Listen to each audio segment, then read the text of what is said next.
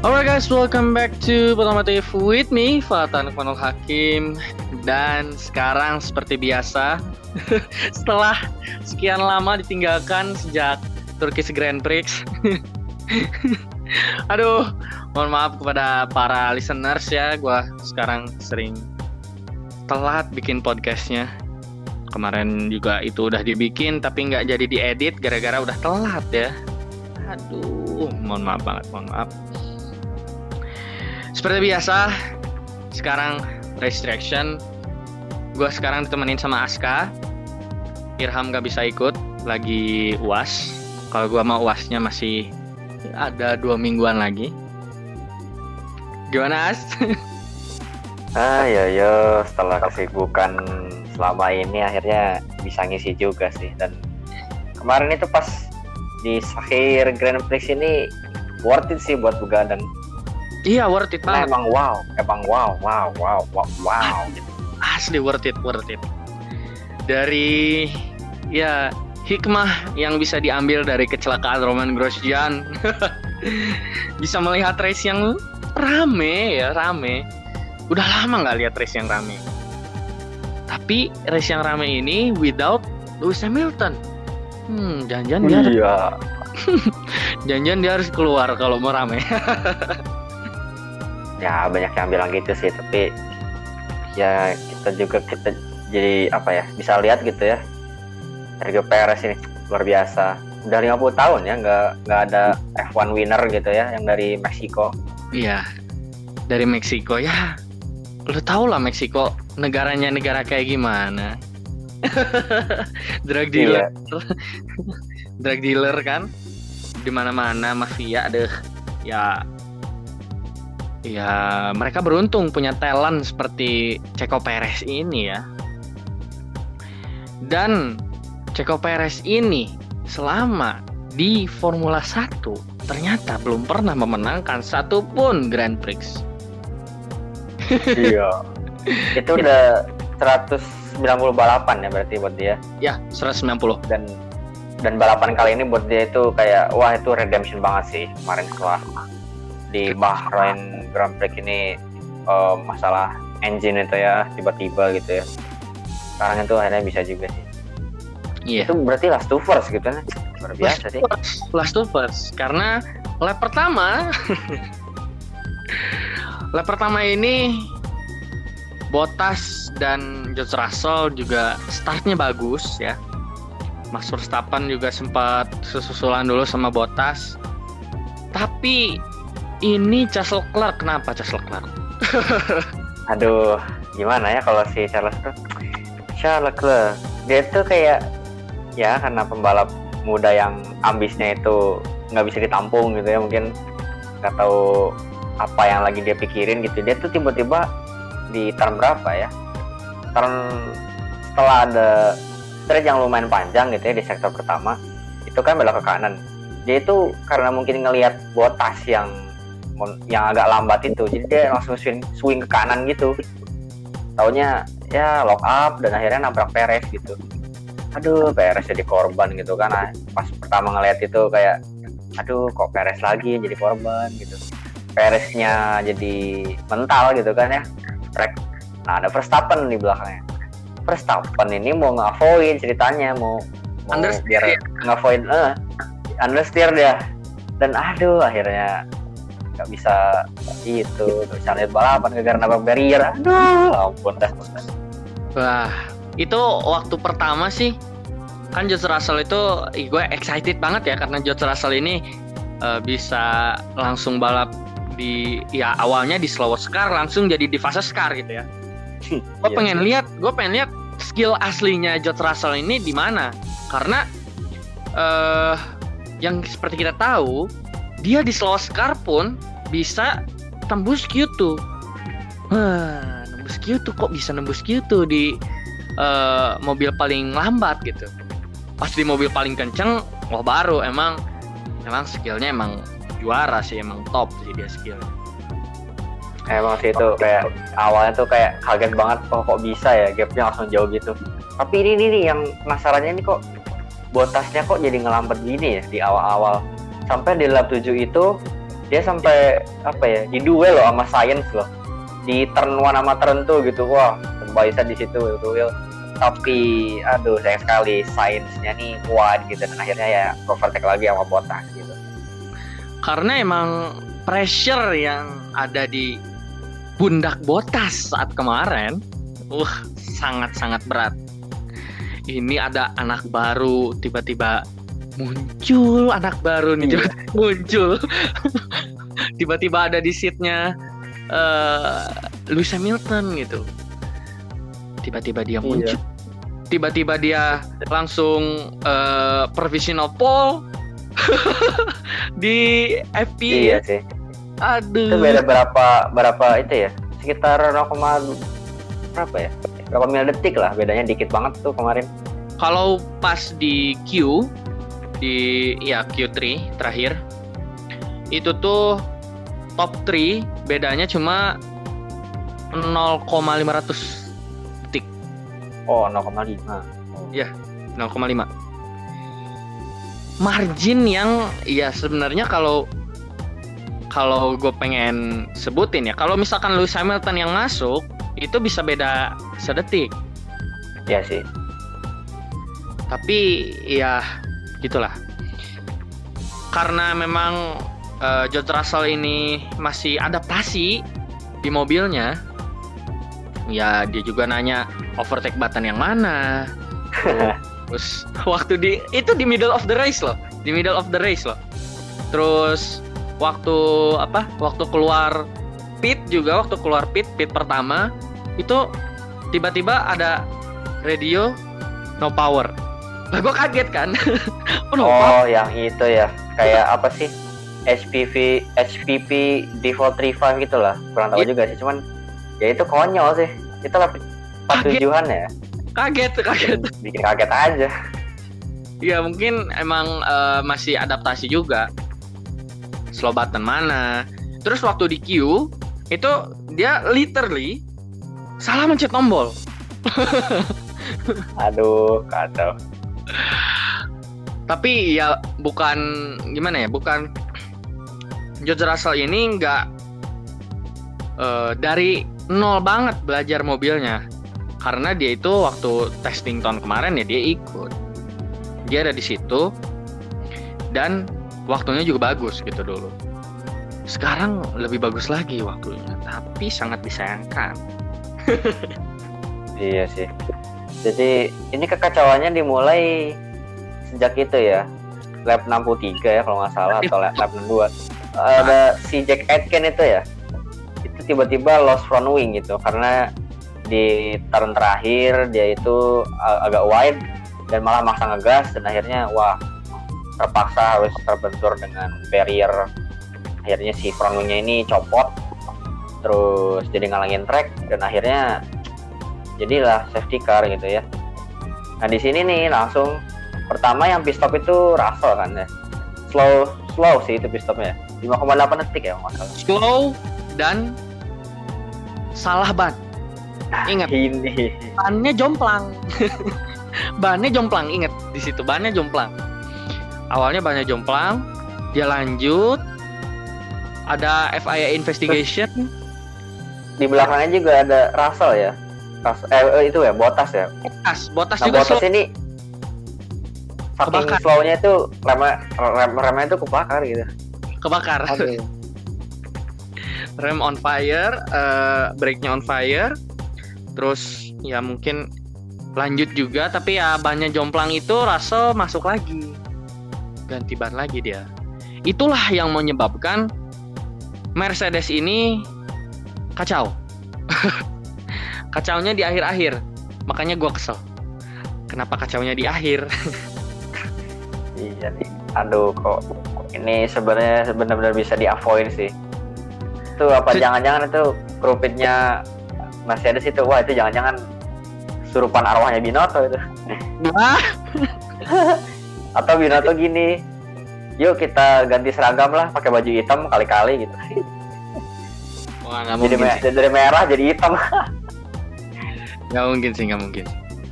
Tapi ya kejadian kemarin itu sangat-sangat disappointed. George Russell juga bilang di Instagramnya absolutely gutted atau bisa ditranslate jadi patah hati. Sangat-sangat disappointment. Aduh pokoknya George Russell ini udah push. Sepush pushnya dia. Skillnya dikeluarin semua tapi ruin gara-gara ya ini sih tapi bayangin aja ya berarti ini mengindikasikan bahwa sebenarnya pure skill itu nggak cukup loh di F1 itu loh. Benar nggak sih? Pure skill. Pure skill itu nggak cukup. Nggak cukup. Karena George Russell di Williams jelek juga sama. Terus uh, kalau pas kemarin di Mercedes lucknya nggak ada. Iya sih. Faktor keberuntungannya nggak ada faktor keberuntungan. Karena emang faktor keberuntungan itu kalau di dunia olahraga selalu ada faktor keberuntungan. Misalkan di bola nih, nggak sengaja mau uh, mau buang bola jadi malah gue bunuh diri, itu di bola ya, di bola ya, di bola ya. Kalau di motorsport ya kayak kemarin fitnya slow atau kayak Sergio Perez minggu kemarin ya, dia oh, tiba-tiba oh, tiba-tiba engine blown gitu. Kan apa ya? Kita itu sudah push to hard. Tapi kadang-kadang Tuhan berkata lain. Seperti itu. Iya sih berarti kemarin itu kayak alam semesta itu seolah uh, secara implisit itu mengatakan kayak bahwa nggak semudah itu loh masuk Mercedes itu. Kayak Russell ayo Russell ke Mercedes ayo ayo gitu. Nggak semudah itu bro ini sini juga ada ujian mentalnya bro. Yo tidak semudah itu semudah itu. Tidak semudah itu Ferguson. Tapi ya, asli sih kalau ya. kalau gini loh kalau kemarin nggak ada problem ya gue pastiin itu George Russell first win loh. Bisa pastiin oh, gue iya. itu. Hmm first win ya hmm, dia udah berapa tahun ya di F1 ya baru dua, udah dua tahun ya Iya hampir hampir dua tahun dan proof dia itu uh, best lah. Soalnya di Williams 36-0, Bray.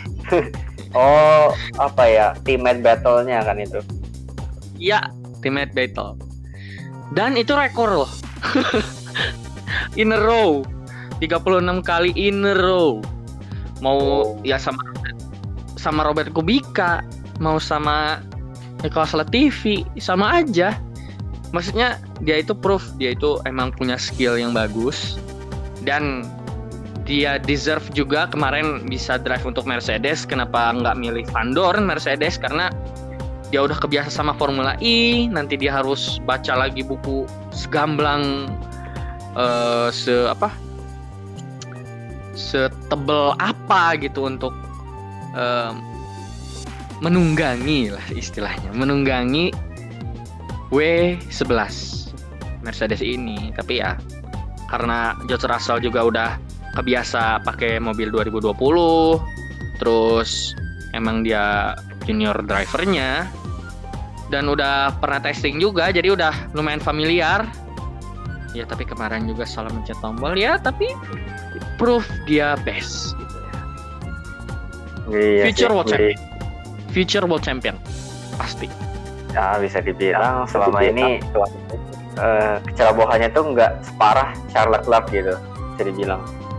Kenapa ya, ya. soalnya ya. lihat aja Leclerc gitu sekarang di Ferrari kok malah gimana ya? Kemarin itu ya kadang dia bagus kadang enggak gitu bayangin aja itu kalau misalnya Leclerc dia nggak di NF gitu. Nggak nggak nggak tiba-tiba crash nabrak orang gitu. Mungkin Perez jadi finish lebih lancar gitu mungkin. Atau battle-nya lebih seru kayak gitu karena ada Verstappen kan. Verstappen lah DNF gitu kan. Oh iya. Jadi, jadi ada podium baru ya di sini di F1 Esteban Ocon. Iya. Esteban Ocon kemarin somehow dapat mukjizat atau apa nggak tahu jadi bisa win gitu bisa podium maksudnya nggak win bisa podium kayak gitu Ya itu juga karena apa ya? Dia berhasil mempertahankan momentum, mempertahankan pace dan kesabarannya gitu ya. Dia nggak aneh-aneh di situ. situ. Uh, dan ya. di situ juga ada faktor sih. Itu Ricardo itu kok dia sempat apa ya? Salah pit stop gitu. Dan setelah dia pit stop itu pas kembali lagi ke track itu stuck behind Kvyat gitu. Jadi wah buang waktu tuh si Ricardo itu terus setelah apa ya ada kejadian VSC itu kalau nggak salah Science sama uh, Ricardo itu telat juga pitnya. Jadi ya kemakan waktu di situ kemakan waktunya tuh di ya maksudnya deh tempat yang nggak seharusnya dia kehabisan waktu gitu ya. Di belakang ke Fiat kena dirty air gitu kan. Iya. Lalu ya surprisingnya lagi ini yang kemarin qualifier yang bagus itu ya kayak Bottas, Russell, terus Leclerc, Verstappen itu, aduh kok pada pada lawak semua itu ah. Kalau Mercedes bukan uh, drivernya yang lawak, iya sih. Krupitnya yang lawak. Ya. Krupit ini ingetin gue sama maksudnya kerupit yang lawak ini ngingetin gue sama kerupitnya khas sih oh. sama Mio yang nggak apa ya nggak bener nggak bener masukin natnya itu loh nggak bener ngencengin natnya kalau ini kan masih bisa eh masih kekencengin ya natnya ya walaupun lama ya waktu itu khas lama pit stopnya natnya nggak ke attach dengan benar lepas lah bannya itu kapan ya 2018 ya di Australia ya? Yaps, 2018 Australian Grand Prix. Oh. Saat uh, saat mereka lagi on fire sebenarnya 2018 itu. Magnussennya P5 ya? Magnussen P5, Magnussen. Okay. Waktu pit waktu pit langsung out. Bannya lepas. Aduh. Kasihan juga. Iya. Ya, in the end congratulations untuk Sergio Perez first win in Formula One since dia masuk dulu di Sauber dan juga congratulations untuk Esteban Ocon driver kita ter sahabat Rio ter ter ter ter segala segala selamat untuk dia mencapai podium untuk pertama kalinya. ya. Tapi ada hal yang menarik lagi sebenarnya. Selain di Formula One ada chaos Mercedes dengan para krupitnya yaitu di F2 karena Mick Schumacher menjuarai Formula 2. Ini pencapaian yang sangat ditunggu-tunggu oleh setiap Formula One fans di luar sana. Karena ekspektasi untuk bapak satu ini cukup tinggi dan hype-nya cukup tinggi. Karena anak dari Michael Schumacher. Gimana menurut Las? Hmm, sama nggak terlalu kaget sih sama performa yang ini karena memang ya ini mungkin punya apa ya ambisi yang sama besarnya seperti bapaknya dulu gitu ya di kemarin di Sakir Grand Prix itu eh, cukup mengagetkan ketika future race setelah start dari P18 dan akhirnya bisa recovery gitu ya luar biasa. Yuk. Jadi mungkin di situ ya kuncinya kemarin kenapa dia bisa uh, gain advantage di situ. Yang lainnya mungkin belum tentu bisa seperti itu. Tapi kalau Mick luar biasa di situ. Karena memang juga apa uh, faktor uh, ini kita Mazepin kena uh, penalti di situ. Waktu race pertama Mazepin kena penalti 10 detik akhirnya Ailot sama Mick Schumacher ini uh, gain position tapi ya nggak terlalu apa nggak terlalu ngaruh juga sih menurut gua Yang ngaruh tuh waktu uh, di race 2 ini uh, Mick Schumacher kan push dari awal ya, push. Udah push, udah di belakang Ailot ke Ailot keempat dia kelima. Karena Mick Schumacher ini uh, minimal minimal itu dia itu finish di 6 aman. Tapi kalau nggak nggak nggak dapat poin sama sekali, si Ailot ini harus ada di top 2 minimal. Jadi aman lah istilahnya. Dia ini aman. Tapi gini loh. Waktu itu tuh trailingnya tuh di sini. Ailot udah ketiga. Schumacher hilang grip. Turun, turun, turun, turun ke 15. Akhirnya pit jadi ke berapa ya? Itu tuh jadi ke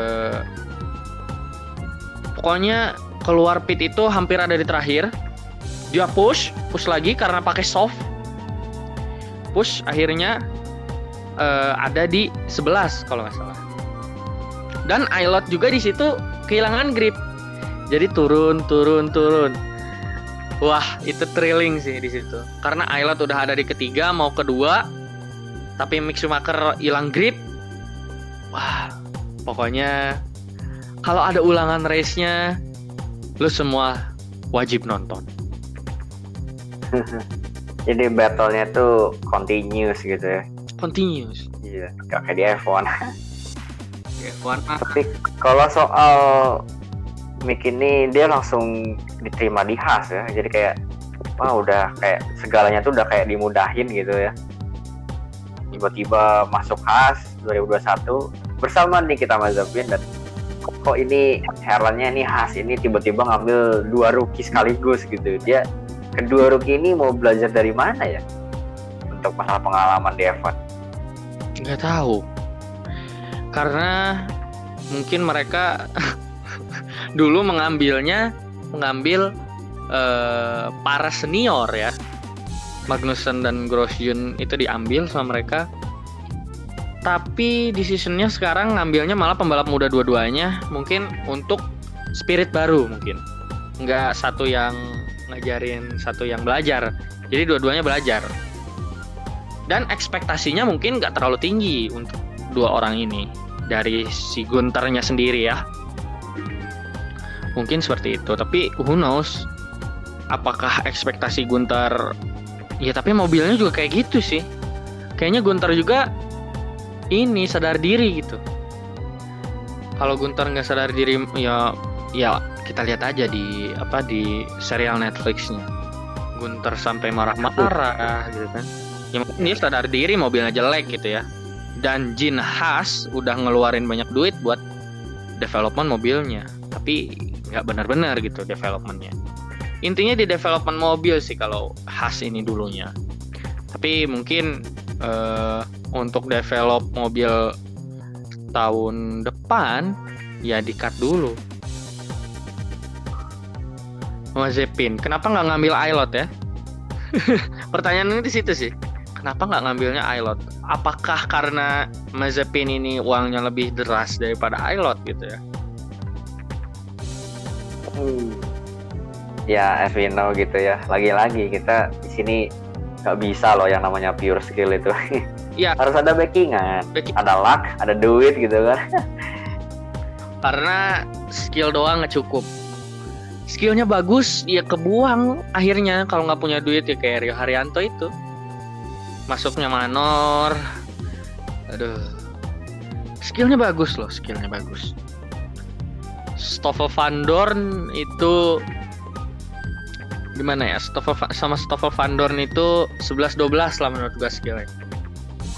Yang kita tahu Stoffel Van Dorn waktu di Formula E bisa uh, sempat ada di top standing walaupun cuma setengah season ya mungkin kalau Rio Haryanto masih ada di Formula 1 dan timnya mumpuni minimal Red Bull gue ekspektasiin Rio Haryanto itu bisa bersinar.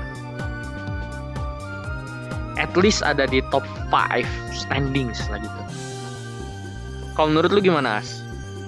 Tentang Hmm, Rio Haryanto ini. Kita agak melenceng dikit aja biar agak seru obrolan. kalau itu sih jujur aja ya, nggak nggak kebayang sih. Itu benar-benar dream banget soalnya dan belum pernah kita mikirin sejauh itu. Karena emang ya sudah di awal dia nggak bisa gitu. Semua kondisi yang ada tuh nggak nggak mendukung. Bahkan dari dianya sendiri nggak bisa kayaknya.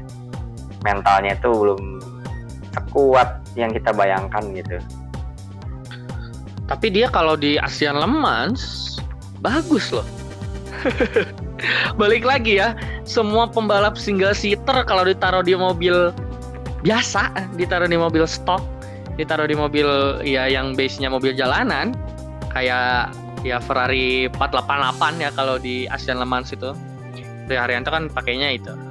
Ferrari 488 Pista dijadiin spek LMP dan bagus gitu.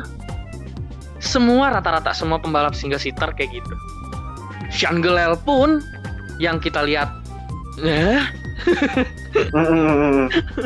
tapi LMP sama Antonio Giovinazzi keren. Dan Antonio Giovinazzi juga kayak gitu kan. Ya pelan-pelan gitu kan dianya improve-nya. Gelel lebih pelan lagi improve-nya. Tapi somehow dua orang ini kalau ada di Le Mans podium. Nggak tahu itu dari mana. Maksudnya hampir setiap pembalap single seater ya? Hampir hampir hampir. Nggak tahu Lord Mahathir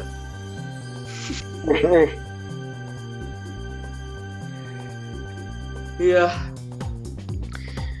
Dan juga ada sedikit, ah nggak sedikit ya, sad news sebenarnya untuk kita para F1 fans di Indonesia atau single seater fans di Indonesia.